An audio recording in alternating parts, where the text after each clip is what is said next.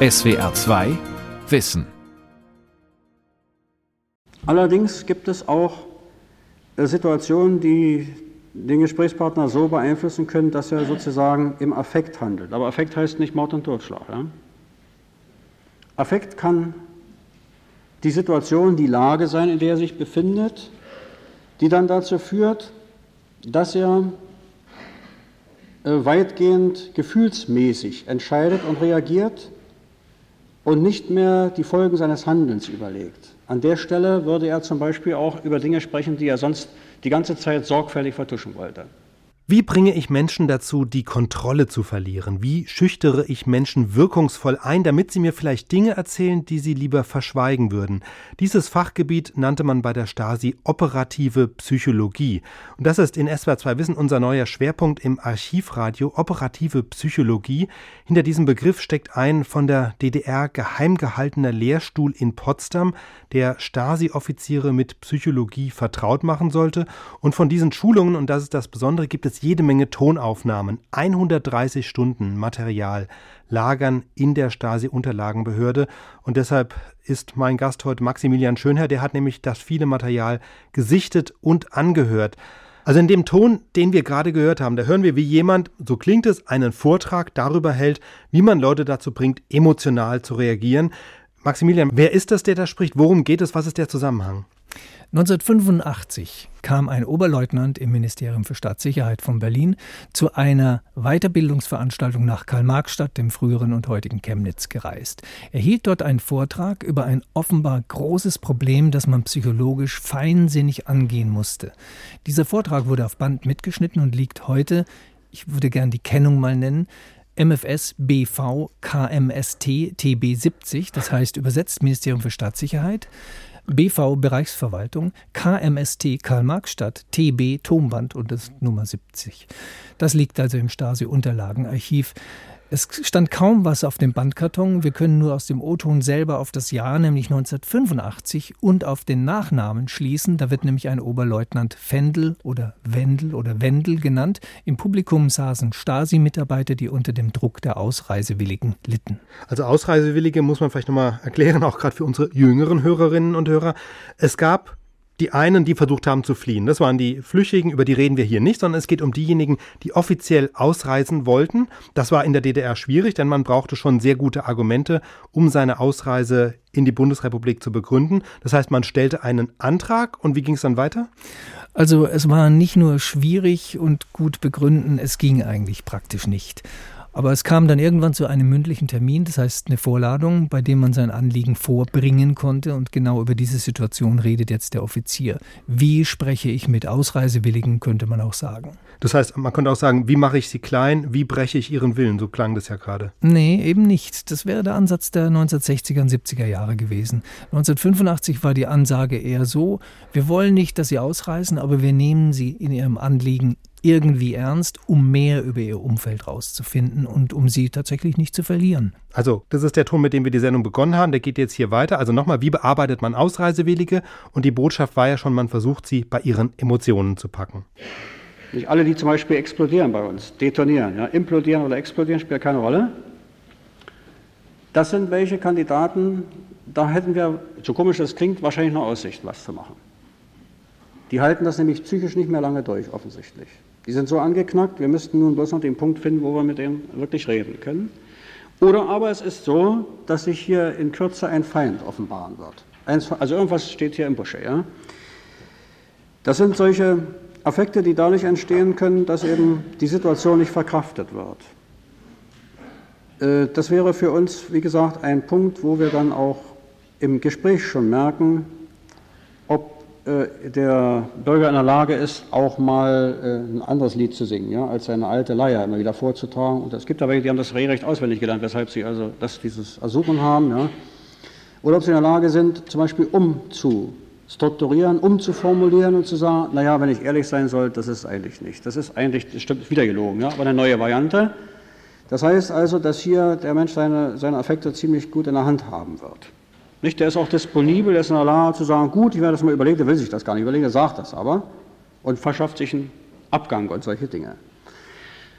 Äh, andererseits ist natürlich das auch möglich, dass in solchen Situationen entweder diese Verzichtserklärung dann erfolgt, dass er sagt, also gut, ist sowieso keinen Sinn und verschwindet und ward nicht wieder gesehen.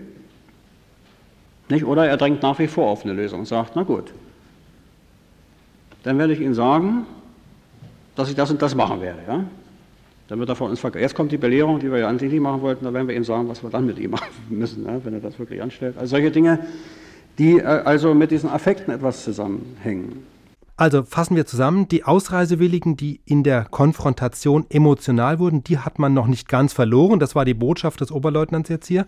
Und die anderen, die die Sache richtig durchziehen wollten, die werde man darüber belehren, was man dann mit ihnen machen werde. Das klingt alles ein bisschen zynisch. Zynisch war ja der ganze Stasi-Apparat. Wir hatten im Archivradio ja schon ganze O-Ton-Orgien mit Wanzeninstallationen wie die IMs, also die Stasi-Mitarbeiter hießen, sich in Privatwohnungen umsehen und sich nett dabei unterhalten, während sie professionell die Abhörgeräte einbauen. Ich würde aber gerne noch einen Augenblick bei dem Oberleutnant bleiben, der offenbar in Psychologie geschult war. In diesem kurzen Ausschnitt erläutert Fendel etwas Entscheidendes, nämlich dass der Bürger nun nicht mehr als rational handelndes Element in einem sozialistischen Kollektiv gesehen wird, sondern dass man mit Gefühlen rechnen müsse. Und das ist ja eigentlich in Ordnung. Das ist ein ganz entscheidender Wandel. Eigentlich sollte der sozialistische Staat perfekt funktionieren, weil alle am Volkseigentum teilhaben und alles rational mitbestimmen. Gefühle galten als unnötiges Beiwerk. Ich weiß, dass wir mal eine Zeit lang gesagt haben, also Gefühlsduselei bei uns nicht. Haben wir gar nicht nötig. Wir haben ja die sachlichen guten Argumente. Und haben festgestellt, dass das nicht geht. Wir, wir brauchen schon äh, klare Einstellungen und klare Motive. Wir brauchen ein klares Feind-Freund-Bild, das möchten wir schon haben. Ja? Wir brauchen schon solche klaren Bezüge und die Emotionen spielen deshalb eine große Rolle, weil nämlich ihre, na, ihr Sitz, ja, von wo die ausgehen, genau dort ist, wo lebenswichtige Funktionen gesteuert werden. Also selbst wenn wir die wegdenken wollen, sagen, die existieren für uns nicht, existieren sie trotzdem, sonst ist der Mensch tot. Wenn er tot ist, dann hat er keine Gefühle mehr, ist wahr. Aber solange er lebt, hat er welche. Maximilian, jetzt haben wir mal einen ersten Eindruck bekommen und wir werden nachher noch viel mehr hören aus diesen psychologischen Stasi-Schulungen. Was erzählen jetzt diese Aufnahmen wirklich Neues über die Stasi? Die Aufnahmen erzählen dem Historiker sicher nicht viel Neues, aber ich habe festgestellt, Historiker lesen gern und hören selten. Es gibt Historiker, die genau über die operative Psychologie promoviert haben. Holger Richter ist da der Protagonist Haupt Nummer eins. Als ich mich mit ihm wegen der O-Töne zusammenschloss, ich hatte ein paar Fragen noch, war er baff, denn er hatte zwar unzählige Akten für sein Buch studiert, kannte aber das Audiomaterial nicht. Noch ein paar Fakten mal zu der Geschichte des Lehrstuhls. Äh, das ging los 1951, da hat der Inlandsgeheimdienst der damals noch sehr jungen DDR erstmal eine eigene Hochschule gegründet, die Juristische Hochschule Potsdam. Es wurden da keine Abiturienten zu Anwälten oder Richtern ausgebildet, sondern gezielt Stasi-Mitarbeiter in Spionagetechniken und politisch im Sinn des Marxismus, Leninismus geschult. Dann 1965 entstand in dieser juristischen Hochschule ein neuer Lehrstuhl, nämlich der für operative Psychologie. Warum operativ? Das ist der Ausdruck für Geheimdienstsprache. Operativer Vorgang ist jede Art der Bespitzelung, Unterwanderung, Zersetzung, Erpressung von Staatsseite her. In den Stasi-Akten kommt der Begriff so häufig vor, dass das Ministerium für Staatssicherheit ihn nur OV abkürzte, also operativer Vorgang. Erich Mielke, der das Ministerium für Staatssicherheit und damit die Stasi aufgebaut hatte und auch die Potsdamer Hochschule bis 1989 und 90 leitete, war kein Akademiker. Noch 1984 ordnete er Menschen in Gut und Böse ein, also ohne einen Hauch von psychologischem Gespür. Erich Mielke hören wir jetzt auch mal in einem O-Ton zu dem Thema. Nach uns vorliegenden internen Informationen sind äußere, aber auch innere Feinde seit längerem intensiv bestrebt, feindlich eingestellte, mit ihnen sympathisierende Kräfte politisch irregeführte, schwankende, labile und unzufriedene Personen bei uns ausfindig zu machen, sie im Sinne ihrer subversiven Zielstellung zu beeinflussen, in oppositionellen Gruppieren zu sammeln, sie in regelrechten politischen Untergrundgruppen zu formieren, zwischen diesen überregional Verbindungen und Kontakte herzustellen und deren gesamtes Vorgehen zu koordinieren. Ihnen ist jeder recht, wenn er sich nur in ihrem Sinne manipulieren und mobilisieren lässt seien sie es Punks oder ihr Homosexuelle. Ich spreche ganz natürlich, so wie das Leben ist. Ihr braucht euch nicht wundern, irgendwelche Schlagworte suche. Das war jetzt Stasi-Chef Erich Mielke 1984. Ich habe diesen Ton ehrlich gesagt nicht verstanden. Worauf will er hinaus? Also Mielke erzählte von angeblich fehlgeleiteten Menschen. Die Punks, also Leute, die Punkmusik hörten oder machten, in den frühen 1980er Jahren gehörten ebenso dazu wie die homosexuellen Menschen. Im Archivradio hören wir die ganze Rede, wo es auch um fehlgeleitete junge Menschen im Westen geht. Das waren die Punks und Homosexuellen, die einen schlechten Einfluss auf junge Menschen in der DDR ausübten, etwa über den Rundfunk und das Westfernsehen. Und die Grünen mit äh, dem angeblich Scheinpazifismus, die stifteten da angeblich Chaos in der DDR. Der Stasi-Chef hatte damit ein Riesenproblem und da geht es auch in dieser Rede darum. Er merkte, dass einfaches Draufhauen mit einer gepfefferten Rede, wie er das 20, 30 Jahre vorher getan hätte, nicht mehr zeitgemäß war. Wenn man heute zurückblickt, könnte man sagen, die psychologische Dynamik der Zeit hat ihn ziemlich ratlos gemacht. Hm. Als er da über die Punks, wie er es nennt, oder also die Punks und die Homosexuellen redet, äh, er spricht ja relativ verächtlich darüber. Also in unseren heutigen Ohren seltsam, dass er sich ausgerechnet jetzt diese beiden Minderheiten herausgepickt hat und äh, in dieser Form über sie redet. War das der Zeitgeist damals? Denn es fällt ja in der Aufnahme auf, dass er doch noch einen Satz hinterher schiebt. Ihr braucht euch nicht zu wundern, wenn ich so rede. Also das klingt so, er muss sich da schon ein bisschen verteidigen oder rechtfertigen, äh, weil er in seinem Publikum offenbar schon ein gewisses Befremden gesehen hat. Äh, ob er das Befremden gesehen hat, glaube ich nicht, aber er wusste, es wird aufgezeichnet, er hat es ja selber angeordnet. Es gibt unzählige Reden von Mielke zu allen möglichen Themen. Die anwesenden Offiziere kannten ihn aber, die hatten eine Mischung aus Respekt und Angst vor ihm und lachten schon an den richtigen Stellen. Und es war so eine Stelle.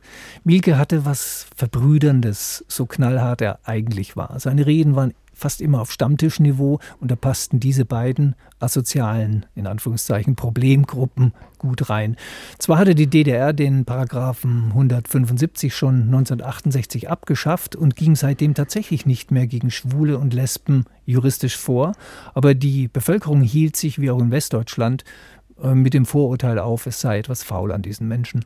Im Westen konnten die Punks sich austoben, zum Missfallen aller Spießbürger, aber sie konnten sich austoben. Im Osten standen sie unter Beobachtung. Wir haben aber O-Töne gefunden, die sich mit kleinsten Details der Überwachungstätigkeit beschäftigten. Das ist Trivialpsychologie, in diesem Beispiel aus der Bezirksverwaltung Cottbus, wie man unbemerkt jemanden fotografiert. Grundsätzlich ergibt sich die Notwendigkeit, die operative Aufnahmetechnik zu tarnen und das Verhalten der operativen Beobachter während des Umgangs mit der Technik so zu gestalten, dass Außenstehende diese Tätigkeit des Beobachters nicht feststellen können. Insgesamt muss erreicht werden, dass der operative Beobachter durch sein Verhalten und durch die Nutzung der verschiedensten der verschiedenartigen hm, und durch die Nutzung von verschiedenartigen Begleitgegenständen die Aufmerksamkeit nicht auf sich zieht. Nur mit erkennbaren, vorgespielten Motiv stehen zu bleiben, sich auf die richtige Entfernung anzunähern, die Fototechnik richtig auf das Objekt zu richten und richtig zu belichten, das ist die ganze Kunst. Man hört, das war also sozusagen die Anleitung, wie man jemanden unbemerkt fotografiert. Der Vortragende liest seinen Text ganz offensichtlich ab und er klingt auch so an der einen oder anderen Stelle etwas irritiert über das, was er da vorträgt. Ja, der kommt damit überhaupt nicht klar und es ist ganz typisch. Es gibt unzählige Archivtöne, wo jemand einen fremden Text einfach auf Band spricht, in diesem Fall auf Kassette. Wie bei den meisten solcher Aufnahmen wissen wir nicht, warum sie überhaupt gemacht wurden. In diesem Fall vermutlich zu Ausbildungszwecken. Kann gut sein, dass auch die Studierenden an der Juristischen Hochschule in Potsdam das vorgespielt bekamen. Der O-Ton geht haarklein auf Fototechnik ein, also auch auf Teleobjektive, Tiefenschärfe, Filmempfindlichkeit, Versteckplanung für die, fürs Teleobjektiv. Kommen wir nochmal zurück zu diesem Lehrstuhl für operative Psychologie. Warum war das für Mielke damals so wichtig? Ich habe also, wie gesagt, viele seiner Reden gehört und kann mir vorstellen, dass es ihm aus seinem bildungsmäßigen Minderwertigkeitskomplex heraus gefiel, sich mit einer eigenen Hochschule zu schmücken, quasi sich akademisch zu adeln. Aber Historikerinnen wie Daniela Münkel, die sich intensiv mit der DDR-Geschichte beschäftigt hat und äh, heute im Stasi-Unterlagenarchiv arbeitet, widerspricht meinem Eindruck und stellt ein klares Kalkül in den Vordergrund.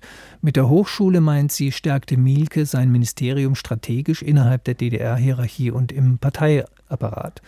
Frau Münkel gab mir gegenüber auch zu bedenken, dass international alle größeren Geheimdienste mehr oder weniger akademische Studiengänge anbieten, wo die Psychologie längst eine zentrale Rolle spielt. Man denke nur daran, dass bei der Folter von Gefangenen auf Guantanamo Bay US-amerikanische Psychologen dabei stehen und dann sagen, so, jetzt reicht's aber oder jetzt reicht's noch lange nicht. Bei der CIA gibt es geleakte Dokumente, ansonsten wissen wir aber praktisch nichts darüber, weil Geheimdienste nun mal geheim tun. Frag mal den BND nach psychologischen Methoden, jemanden anzuwerben. Du wirst keine Antwort bekommen. Das Besondere am Stasi-Unterlagenarchiv, von dem alle unsere O-Töne über die operative Psychologie kommen, ist, dass es das innere Wirken dieses Inlandsgeheimdienstes komplett transparent macht.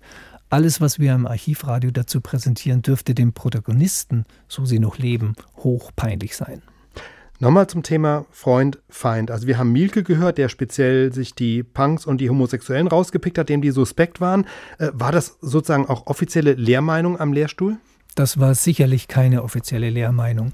In den Diplomarbeiten über operative Psychologie habe ich nichts Diffamierendes gelesen aber selbst der akademisch gebildete Stasi-Psychologe Wendel, von dem wir vorhin gehört haben, bediente sich noch Mitte der 1980er Jahre diffamierender Klischees in seinen Reden, in seinen Ansprachen.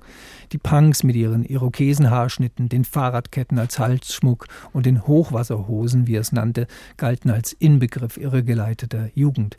Am Ende dieses äh, O-Ton-Ausschnitts hören wir die anwesenden Stasi-Mitarbeiter lachen, ihr einziges Späßchen während der einstündigen Rede des Oberleutnants. So, jetzt habe ich neulich gesehen, als ich in Pankow war, ich gehe da raus, da waren zwei, zwei äh, Kunden da. Ich dachte, na, der arme Genosse, ja. Die sahen sehr hübsch aus, ja, die hätten aus dem Zirkus kommen sein, können, ja. Also Zuckerfrisuren, ja, so hochgetürmt, ja, so schön strähnig nach allen Himmelsrichtungen, bunt angemalt, Hochwasserhosen, ja, auch bunt. Und irgendwelche, fehlt bloß die Fahrradkette um den Hals, also ganz schmucke Kerlchen, ja. Ich dachte, wenn die, die, die, haben doch gar nichts gesagt, die brauchen bloß reinzukommen. Da kann ich mir vorstellen, was in dem Mann vor sich geht. Ich wüsste es auch, was bei mir vor sich geht. Und du möchtest, äh, wenn es geht, sachlich bleiben, sagen, ja, bitte nehmen Sie Platz und so am liebsten sagen, wisst ihr was, jetzt geht er erst einmal euch waschen. Und dann kommt er wieder, ja. Aber die sind ja instruiert, die stinken ja nicht, die sehen bloß dreckig aus. Ja, manche sind auch so, aber gut. Was auch auffällt, also alle, die wir bisher gehört haben, die reden sehr, ich sag mal, breitbeinig, sehr macho-mäßig. Ist ja auch eine Männergesellschaft. Frauen sind nur selten zu hören und gab es wahrscheinlich am Lehrstuhl auch kaum. Oberleutnant Fendel ist hier nur unter seinesgleichen. Er kennt das Geschäft mit den Ausreisewilligen, es sitzen nur Männer da. Seine psychologische Schulung ist auffällig. Er erzählte da den Genossen in Karl-Marx-Stadt wahrscheinlich nichts Neues, aber in einem für sie völlig ungewohnten Kontext. Hören wir einen etwas längeren Ausschnitt, in dem er in einem Nebensatz auch das ZDF erwähnt. Es gab eine DDR-kritische Sendung, das ZDF-Magazin von Gerhard Löwenthal moderiert, und äh, es sollte unter anderem DDR-Bürgern Tipps geben, wie sie sich psychologisch geschickt beim Stellen des Ausreiseersuchens verhalten sollen. Darauf geht Fendel jetzt ein. Erstens ist nämlich eine, ein Gespräch, was wir führen, überwiegend einseitig gesteuert, nämlich von uns. Es ist ein, wie die Psychologen sagen, vom Befrager, also vom Mitarbeiter, gesteuerter Kommunikationsvorgang. Wir wollen ja nicht mit dem quatschen. Nicht, das wäre ja kein Problem, mit dem sich unterhalten über Wetter, Fußball, das ist kein Problem. Nee, wir wollen ja wissen, welche Motive da zugrunde liegen, was die wahren Ursachen für dieses Ersuchen sind. Wir wollen also Informationen erhalten. Das will der aber gar nicht. Der hat sich eine Strategie lange, lange zurechtgelegt, was er uns erzählen kann, wo er meint, dass er nicht aneckt, wo er nicht zu greifen ist. Und der Erzlügner Löwenthal gibt Ihnen noch kluge Hinweise im ZDF, wie das zu machen ist. Ja? Das muss man wissen. Das bedeutet nämlich Folgendes, das ist, äh, hängt mit mit der Belastung sicherlich auch zusammen, mit diesem Auf- und Zugehen des Messers in der Hosentasche, wie man so schön sagt. Ja. Wenn uns das auch noch so kratzen sollte, ja, das wäre ja überhaupt völlig verständlich. Wir dürfen, wenn wir hier das Gespräch führen, nicht belehren. Wir sollten auch nicht sanktionieren nach dem Motto, wir bewerten die Antworten, sondern es ist ja alles Quatsch, was sie hier erzählt. Es ist ja gelogen. Bei dem gehen die Jalousien runter, sagt er, wenn das so ist, dann wir, brauchen wir uns überhaupt nicht mehr zu unterhalten. Wiedersehen. Übrigens kann man ja äh, das nicht nur mit Worten machen. Ja? Man kann ja zum Beispiel auch das, den Kopf schütteln und sagen, also so ein Schwachsinn ist mir noch nicht vorgekommen. Ja? Dann sagt er sich, aha, das kauft er mir nicht ab, müsste aber mit anderen Sachen kommen. Ja? Also wir halten uns hier vornehm zurück. Ist nicht einfach neutral, sachlich zu bleiben. Also es geht uns eigentlich darum, dass der Gesprächspartner während dieser Gespräche keine sanktionierende, also bewertende Rückmeldung erhält. Er weiß nicht, woran er ist. Das braucht er auch gar nicht zu wissen. Wir müssen wissen, woran wir sind. Wenn er das weiß, stellt er sich darauf ein. Entweder hält er dagegen oder er sagt sich, na dann kriegt er das zu hören, was er hören will. Was will er dann hören? Mal sehen. Ja. Aha, das will er auch nicht hören. Mal sehen von der Kante. Aha, hier steigt darauf ein. Ja, das wollen wir eben nicht. So, zweitens muss man wissen, wir wissen genau, was wir wollen. Der Bürger weiß es natürlich auch, sonst wäre er ja nicht gekommen. Er will seine wahren Motive nicht zu erkennen geben, in aller Regel. Und wir wollen sie herausbekommen. Das äh, schränkt sagen wir, die Verhaltensmöglichkeiten ein. Der Bürger weiß in aller Regel, wenn er dort erscheint und er fängt an zu toben, unsachlich zu werden, dass die Sache keinen Sinn hat. Wenn sie trotzdem mit ihm durchgehen, ist das eine andere Frage. Zunächst mal weiß er das. Und danach verhält er sich. Drittens ist der Gesprächspartner, der Bürger, erstmal für das Anliegen zu gewinnen. Denn der Kontakt mit euch wird ja gar nicht von ihm angestrebt. Der muss ja nur zu euch kommen, nicht weil ihr so eine freundliche Menschen seid, sondern weil ihr die einzige Stelle seid, wo er anlaufen kann. Der hat also zu euch zu kommen. Deshalb kommt er, er will aber mit euch hier gar nicht unterhalten. Der will seine Sache loswerden hier. Und der möchte möglichst gleich sagen, ist in Ordnung, morgen kannst du fahren. Wenn der also über solche Dinge sprechen soll, dann müssen wir schon einiges unternehmen. Wir müssen ihn sozusagen gewinnen. Viertens wird dieses Gespräch unter besonderen Bedingungen durchgeführt, nämlich in Dienstzimmern und äh, der Gesprächspartner weiß auch, wem er hier gegenüber sitzt. Das ist die Frage hier, Vertreter des Staates, ja und so weiter, das weiß er. Dann äh, ist die Ecke, eine weitere Ecke bei der Gesprächsführung, könnt ihr alles bestätigen aus eurer Praxis dass die Thematik bei aller Zielausrichtung aber sehr vielgestaltig sein wird. In diesem Gespräch wird der Themawechsel sprunghaft erfolgen müssen. Wenn wir merken, dass da keine Antwort mehr kommt, der will darüber nicht sprechen, gibt es ja nur zwei Möglichkeiten. Entweder ich beende das Gespräch oder ich suche ein anderes Thema. Diese Aufnahmen aus den Lehrstunden, aus den Vorlesungen oder was immer das waren, äh, wurden die immer mit, also wurden die alle mitgeschnitten und alle am Lehrstuhl mitgeschnitten? Ob die am Lehrstuhl mitgeschnitten wurden, wissen wir auch nicht. Ein paar ja. Also die 130 Stunden konnte ich niemanden in der Stasi-Unterlagenbehörde zumuten. Denn du musst dir vorstellen, ich sitze da mit einer Dokumentarin aus dem Audiobereich in demselben Gebäudekomplex, wo das DDR-Ministerium für Staatssicherheit seine Zentrale hatte. Und wir hören und hören und hören. Der BSTU, Bundesbeauftragte für die Stasi-Unterlagen, wie das Archiv abgekürzt wird, ist keine Bibliothek, sondern ein Archiv, wo man nichts ausleihen kann. In den O-Tönen wimmelt es von Namen, die, wenn sie auf Papier wären, geschwärzt werden müssten.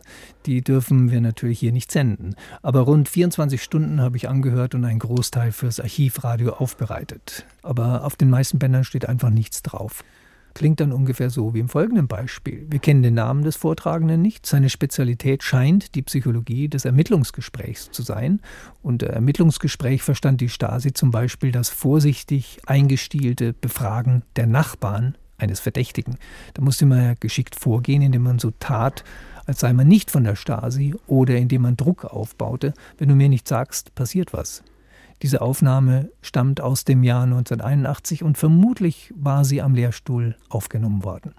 Damit wir unseren heutigen Vormittag gut und geeignet bestreiten können. Vorgestellt bin ich schon worden. Ich arbeite also im Lehrstuhl 2 Operative Psychologie an der Juristischen Hochschule und habe äh, mitgearbeitet an den Forschungsvorhaben, operative Ermittlung. Kurze Unterbrechung, das klingt wirklich sehr verschlafen. Ja, war offenbar früh am Morgen. Der Dozent klingt in der Tat ein bisschen müde und thematisiert es sogar kurz. Für Dokumentare ist es keine triviale Informationen. Auf den Bandkartons stand, wie gesagt, nichts von der Uhrzeit und Namen. Selbst das Jahr fehlt. Wir konnten aus dem O-Ton aber auf 1981 schließen, weil irgendwann etwas entsprechendes erwähnt wird. Historische Forschung, zu der auch wir mit dem Archivradio beitragen, besteht aus unzähligen kleinen Informationen, die man zusammenträgt. Und was hat dieser verschlafene Dozent jetzt über die Psychologie des Ermittlungsgesprächs gesagt?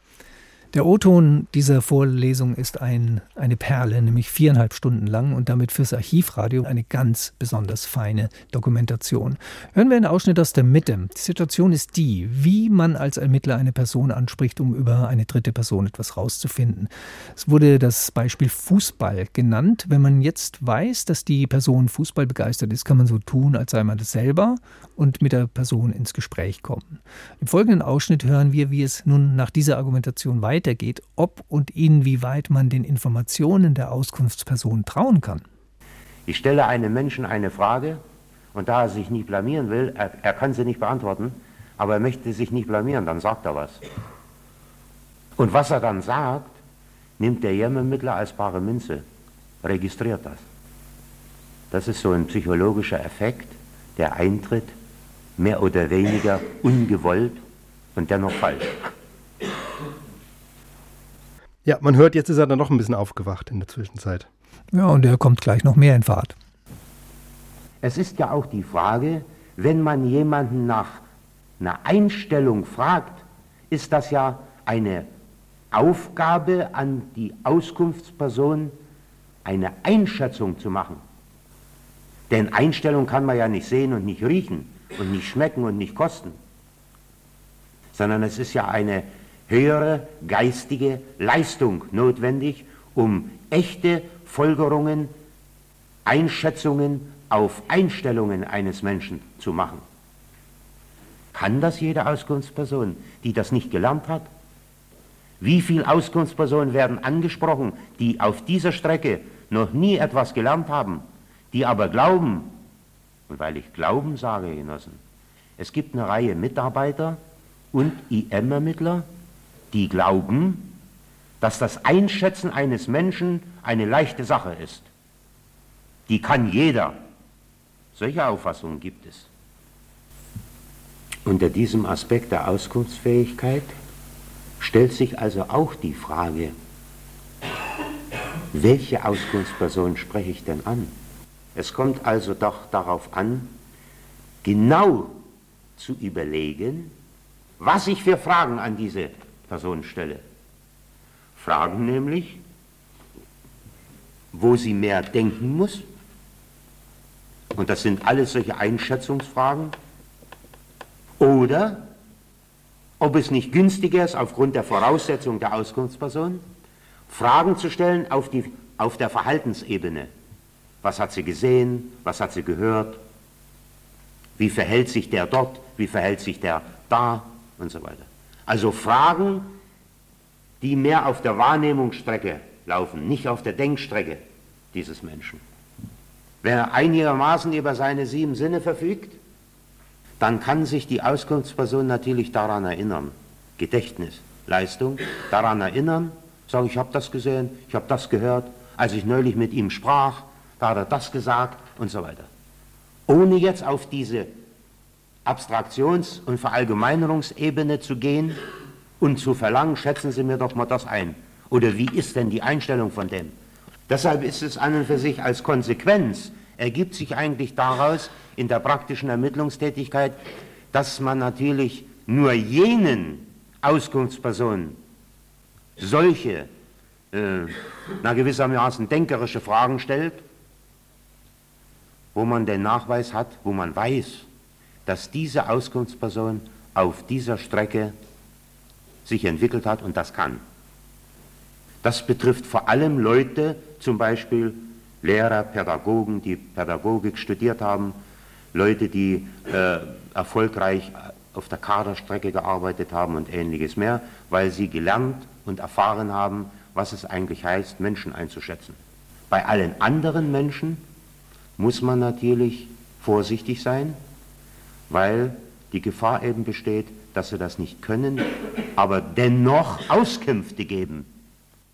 So, wir haben jetzt also zwei Situationen äh, kennengelernt, in denen die operative Psychologie angewandt wurde. Also einmal das Gespräch mit den Ausreisewilligen und dann das zweite hier beim Ermittlungsgespräch, also beim Vernehmen von den Nachbarn etwa äh, einer verdächtigen Person.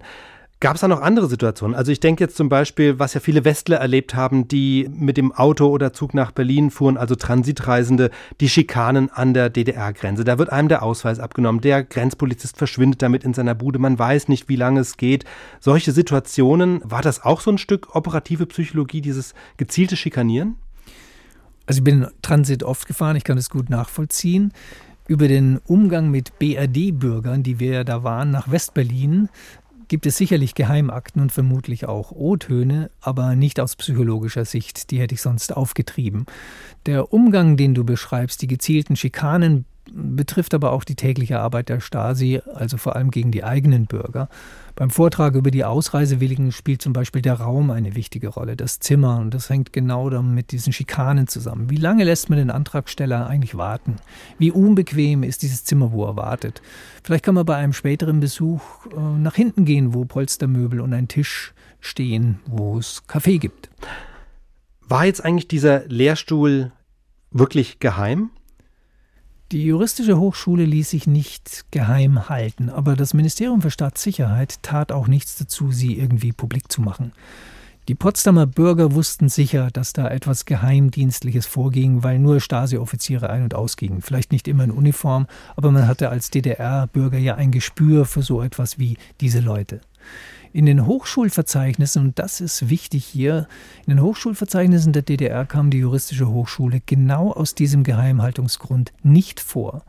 Und das Institut für operative Psychologie war vielleicht tatsächlich ganz geheim. Es flog vermutlich erst 1990 nach der friedlichen Revolution, also der Wende, auf. Wenn das geheim war und alles so inoffiziell, warum wurden dann die ganzen Vorlesungen oder was das war mitgeschnitten? Also von den an die 30.000 Tondokumenten im Stasi-Unterlagenarchiv sind sehr viele Mitschnitte von Reden und Vorträgen, aber auch Strafprozesse der 1950er Jahre. Die Stasi-Führung in Berlin-Lichtenberg nutzte die damals neue Audiotechnik, um sie auszuprobieren und um sich zu feiern. Die fanden es sehr toll, was sie da alles gemacht haben. Sie hätten gern noch mehr mitgeschnitten, wissen wir heute, denn viele Kassetten und Tonbänder wurden mehrfach bespielt, also das vorher aufgenommene gelöscht. Das lag an der Versorgungslage, denn Bänder waren knapp. Ich habe auch den Eindruck, dass manche Psychologievorlesung nicht in Potsdam, sondern in anderen Stasi-Dienststellen aufgenommen wurde, etwa in Halle. Zumindest fanden sich die Bänder des gerade Gehörten in Halle. Heißt aber nicht, dass sie an der Uni in Halle entstanden sind. Wir wissen es einfach nicht. Es kann sich auch um Kopien handeln, die dann an lokale Dienststellen zur Schulung gingen. Mhm. Reden wir mal über die Art der Psychologie, die da überhaupt gelehrt wurde. Also im Westen, Bundesrepublik und auch in anderen westlichen Ländern hat sich die Psychologie seit den 60er Jahren ähm, stark entwickelt. 68 hielt man jeden, der einen Psychotherapeuten aufsuchte, noch für geisteskrank. Das hat sich dann schnell geändert. In den 80er Jahren war das völlig normal. Heute boomt das Fach so sehr, dass es für Psychologie an vielen Unis einen 1,0 NC gibt. Also das ist ein sehr populäres Fach. Ähm, wie war das in der DDR? Forschte und lehrte man am Lehrstuhl für operative Psychologie wirklich eine moderne Wissenschaft? Also das würde ich verneinen, aber es ist eigentlich zweischneidig. Ab 1968 erhielt die Hochschule in Potsdam Promotionsrecht. Die Doktorarbeiten waren aber fast ausschließlich so parteiideologisch aufgeladen, sodass Psychologie darin nur eine kleine Beigabe war. Die Arbeiten, die ich las, waren auf einem wissenschaftlich so dürftigen Niveau, dass sich psychologische Forschung praktisch nicht darin spiegelte. Sie beruhten auf keinen Statistiken, sondern auf leeren Phrasen des Klassenkampfs und ansonsten allenfalls auf Episodenberichten. Auf diesem Niveau hörte ich Vorträge vor Kadern, also leitenden Funktionären der Stasi, die die Psychoanalyse von Sigmund Freud mit einer angeblichen Massenhypnose des kapitalistischen Westens gleichsetzten. Die Beschäftigung mit dem Unterbewusstsein war mit dem Klassenkampf einfach nicht vereinbar. Dazu gibt es einen ausführlichen Vortrag eines Hauptmann Jonak aus dem Jahr 1971 also eigentlich noch relativ früh. Er spricht hier nicht selbst, er lässt seinen Aufsatz vorlesen. Wir wissen nicht genau, warum er nicht selber sprach. Und der Titel war, Zitat, westliche psychologische Theorien und Manipulationsmechanismen. Zitat Ende. Es kann gut sein, dass man diese Aufnahme für die vielen Fernstudenten angelegt hat. Vielleicht wurden solche Bänder also herumgeschickt. Also hören wir mal den Hauptmann was er über die Psychoanalyse zu sagen hat. Die Psychoanalyse beschäftigt sich vor allem mit der Determination des Verhaltens. Dabei werden die Ursachen des Verhaltens nicht in den gesellschaftlichen Existenzbedingungen des Menschen gesucht, diese Ursachen lägen vielmehr in den Tiefen der biologischen Natur des Menschen, in seinen Instinkten und Trieben, die sich im Laufe der individuellen Entwicklung nicht verändern. Diese Richtung schuf Begriffe wie das Es, das Unbewusste, das Ich, das Über-Ich, die Urtriebe, Ich-Triebe, Sexualtriebe, auch Todes- und Aggressionstriebe. Sie verbindet das Psychische im Prinzip nicht mit der Tätigkeit des Gehirns und erklärt, es sei von äußeren Einwirkungen isoliert. Sie behauptet, dass die gesamte Lebenstätigkeit des Menschen nur vom Psychischen determiniert werde. Diese Hauptinhalte der psychoanalytischen Theorien machen sie auch geeignet, Funktionen der Massenbeeinflussung im staatsmonopolistischen Kapitalismus und im ideologischen Kampf gegen die sozialistischen Länder zu erfüllen der Text stammte also von einem Hauptmann Jonak 1971.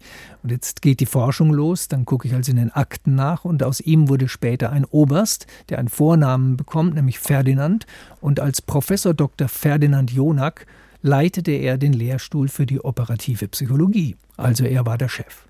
Die These, dass Psychoanalyse blind für gesellschaftliche Zusammenhänge macht, war auch der Linken in der Bundesrepublik sehr geläufig. Man konnte durchaus der Meinung sein, eine Analyse, aber auch eine Verhaltenstherapie macht die Patienten quasi blind für politische Verhältnisse.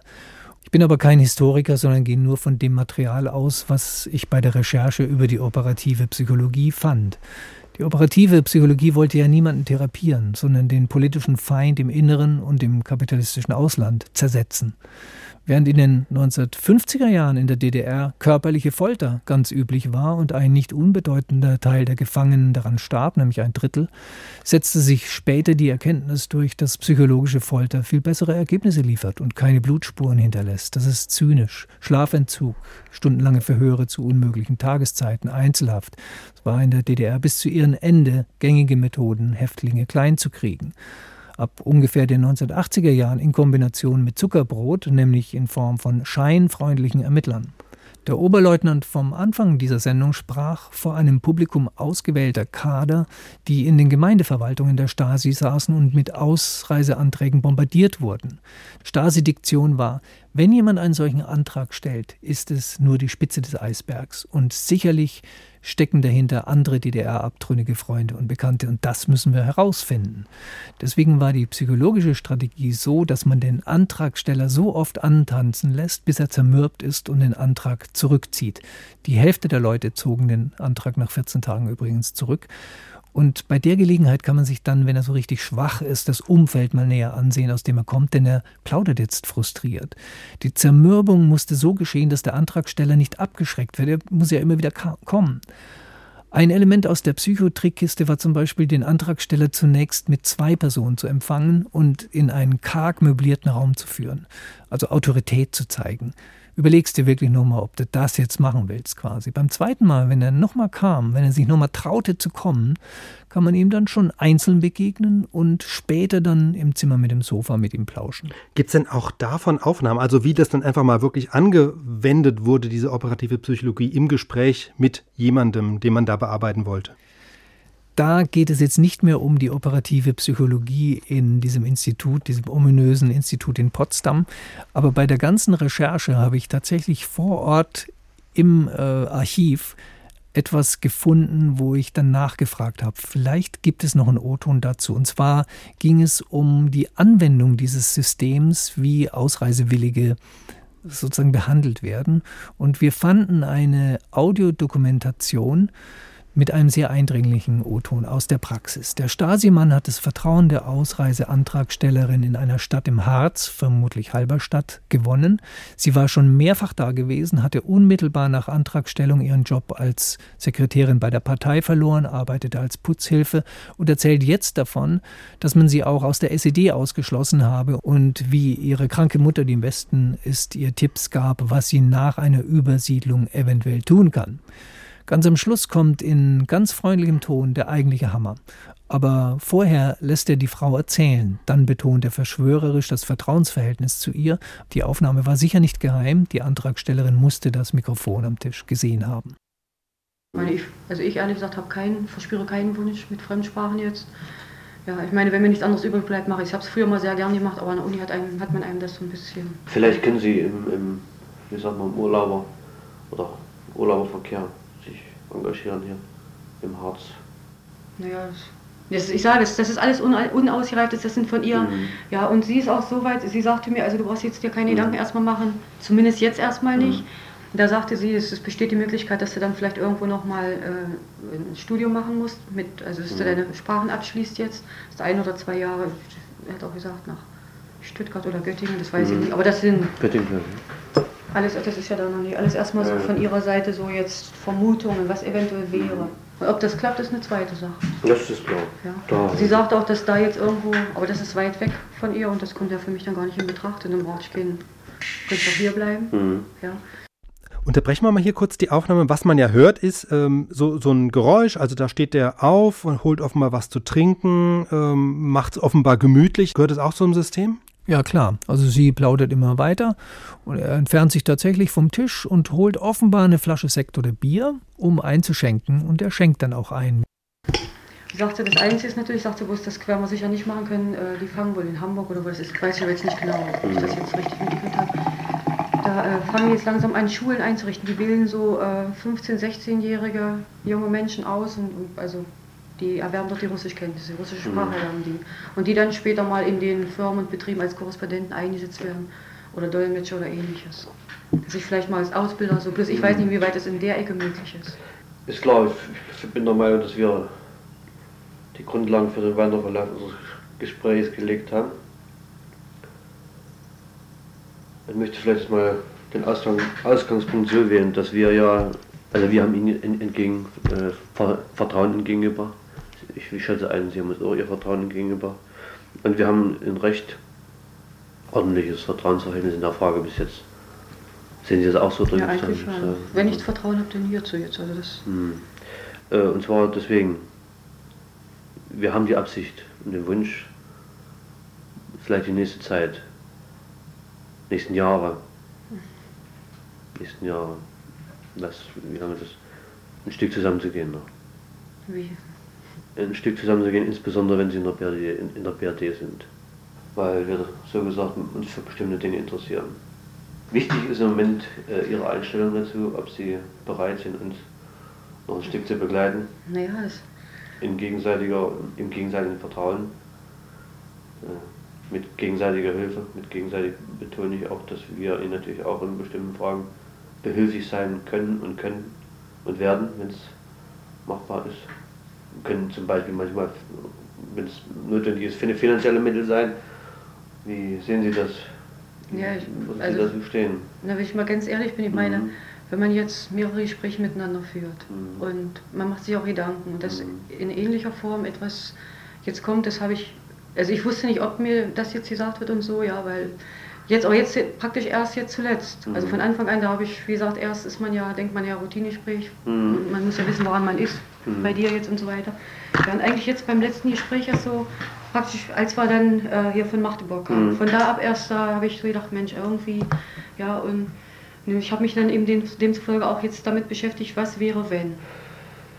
Also wie gesagt, nur ist das wenn also ja mit, da. mit dieser Möglichkeit haben Sie gerechnet? Ja, ja zuletzt, seit Magdeburg. Seit Magdeburg, ja. ja. Also der Stasi-Offizier schlägt der Frau am Schluss so ganz vertraulich vor, dass man doch noch ein paar Jahre einen gemeinsamen Weg gehen könne. Äh, das heißt also, sie soll in der Bundesrepublik für die DDR spionieren. Genau das.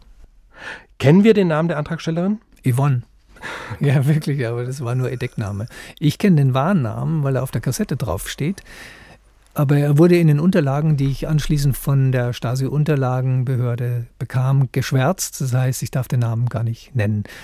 Ich habe sie über Facebook kontaktiert, bekam aber keine Antwort. Es ist ihr natürlich, wenn sie das je bekommen hat, extrem peinlich, weil man hört sie hier. Wie ging die Sache dann weiter? Also hat sie sich darauf eingelassen? Weiß man da was? Also unter der Bedingung auszureisen, dass sie dann für die Stasi arbeitet? Ja, jetzt sind wir schon weit vom O-Ton entfernt, denn äh, ich habe dann plötzlich Akten gelesen, kann man in diesem Stasi-Unterlagenarchiv ganz toll machen. Also im O-Ton ist zu hören, dass sie sich tatsächlich darauf einlässt.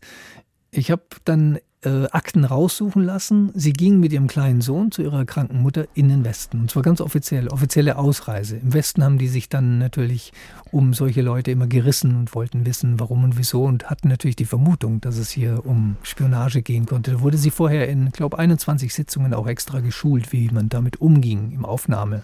Auffanglager hieß es, glaube ich. Sie arbeitete dann tatsächlich kurze Zeit, ich glaube zwei Jahre, als sogenannte HIM, hauptamtliche informelle Mitarbeiterin in Bad Lauterberg im Harz, wo es aber dann irgendwie zwischenmenschliche Verwirrungen gab, sodass die Stasi sie drei Jahre später quasi aus dem Verkehr zog, also fallen ließ, die konnte dann im Westen bleiben und die Akte wurde 1987 geschlossen. Aber ich habe einen spannenden O-Ton sozusagen von der anderen Seite gefunden, bei dem ein DDR-Spion beschreibt, wie er in München aufflog und inhaftiert wurde. Er kritisiert an den bundesrepublikanischen Ermittlungsbehörden genau das, was in seinem eigenen Land ganz üblich und eigentlich viel schlimmer war. Wir hören vier Ausschnitte aus diesem sicherlich zu Schulungszwecken erstellten Tonband. Am nächsten Morgen wurde die Überführung in das Landeskriminalamt durchgeführt. Die nochmalige Aufnahme meiner Klarangaben und die anschließende Auflistung aller Sachen und Gegenstände, Dokumente, die ich bei der Festnahme mitgeführt hatte. Extra erfolgte eine Befragung zur Eigentümerschaft der mitgeführten Dokumente und des mitgeführten Geldbetrages. Vorsicht, Genossen! Hierbei wird gern die Methode der, der Überrumpelung und der Bauernfängerei angewendet.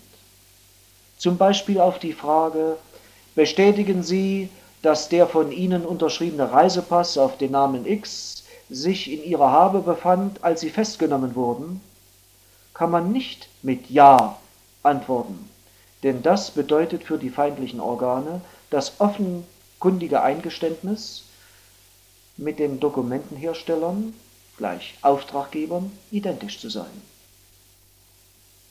Von meinen Erfahrungen her rate ich deshalb vor einer sichtbaren Festnahme, das oder die mitgeführten Reisedokumente zu vernichten, wenn man dazu noch Zeit hat und in der Lage ist.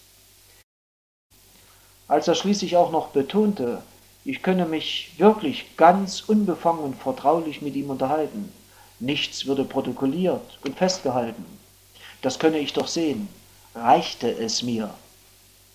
Ich verlangte erneut eine Verbindung mit einem Rechtsanwalt.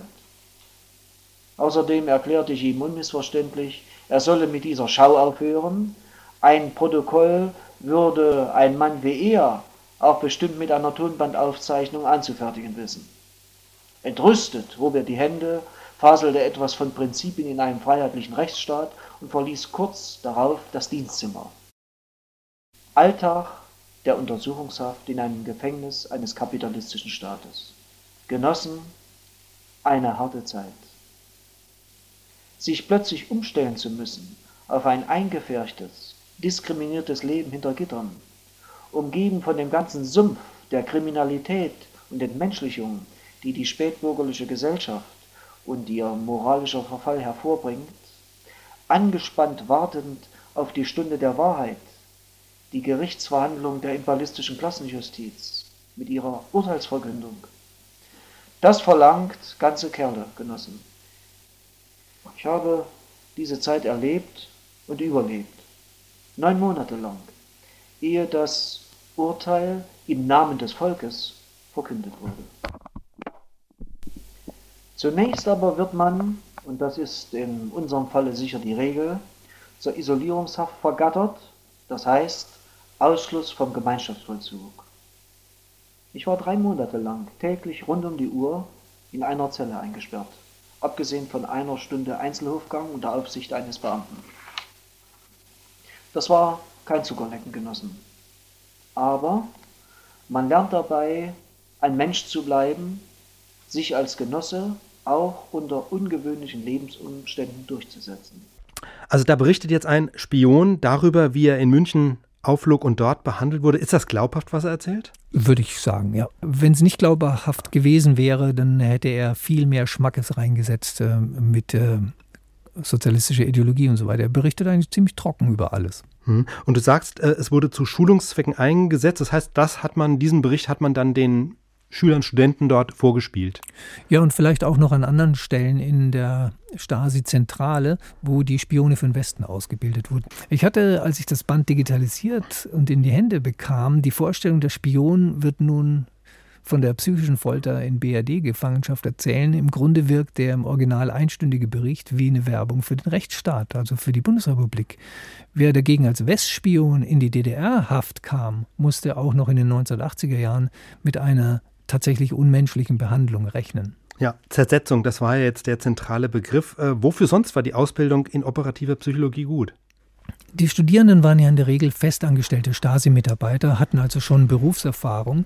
Sie drückte der Schuh zum Beispiel, und zwar sehr mächtig, bei der Anwerbung und Einstellung neuer Leute. Es gab offen Nachwuchsprobleme. Zwar haben sich viele beworben, weil man gut verdiente bei der Stasi, aber viele waren einfach ungeeignet. Wir präsentieren im Archivradio dazu einen O-Ton, bei dem vor mehreren Bevölkerungsgruppen gewarnt wird. Beispiel der Abiturient, der erzählt gern beim Vorstellungsgespräch, dass er sich nur wegen des Sozialismus und der Partei bewirbt. Davon solle sich der bildungsmäßig schwächere Stasi-Mitarbeiter, der ihn einstellen soll, nicht blenden lassen. Man muss genauer nachfragen. In der Regel stecke der Wunsch nach einem hohen Gehalt dahinter. Das ist alles, wird in dem O-Ton auch genannt. Jetzt hören wir in diesen O-Ton hinein. Über die Abiturienten wurde gerade geredet und jetzt geht es um die Schwachsinnigen. Und zwar ist es ein Originalton aus dem Fortbildungsvortrag eines Arztes aus der Zitat Arbeitsgruppe Neurologie, Psychiatrie und Psychologie im Ministerium für Staatssicherheit. Und man muss dazu sagen, er ist etwas übersteuert. Also es liegt jetzt nicht am Radio, dass er ein bisschen komisch klingt. Wir haben also bei den Tauglichkeits-, bei den Einstellungsuntersuchungen immer mal wieder auch Angebote von echt schwachsinnigen Genossen. Die haben also die Hilfsschule besucht und dort nach sechs Klassen abgegangen und ähnliches. Die sind schwachsinnig, die sind formal dienstuntauglich. Dazu kommt eben noch eins, dass bei Schwachsinnigen äh, man auch zumindest im jugendlichen Alter, und davon müssen wir ja ausgehen, sich eben auch das Verhalten nicht genau programmieren lässt. Ja, also ob es nicht unter Belastungssituationen dann zu einem nicht vorhersehbaren und damit wieder zum Sicherheitsrisiko werdenden Verhalten kommt, das lässt sich nicht sagen. Und doch aus diesem Grunde, diesen Anforderungen, die wir vom Sicherheitsaspekt herstellen müssen, an das Verhalten unserer Genossen, sind solche äh, Kandidaten also von vornherein abzulehnen. Also wenn, ich meine, sie irgendwann auf, auf Hilfsschüler geraten, äh, da kann man gleich aufhören, von vornherein. Ja, wobei nicht jeder Hilfsschüler unbedingt schwachsinnig im Sinne der Definition sein muss, aber die Wahrscheinlichkeit ist doch eben sehr, sehr groß. Etwas früher in dem undatierten Vortrag geht es darum, welche Menschen man anspricht, um etwas über den Menschen rauszufinden, der sich bei der Stasi für eine Offizierslaufbahn beworben hat. Am besten, so das Rezept, seien nicht die Eltern, sondern die Nachbarin, die den Jungen schon hat aufwachsen sehen und frei von der Leber weg über dessen Verhältnis zu den Eltern und zu den Freunden plaudert.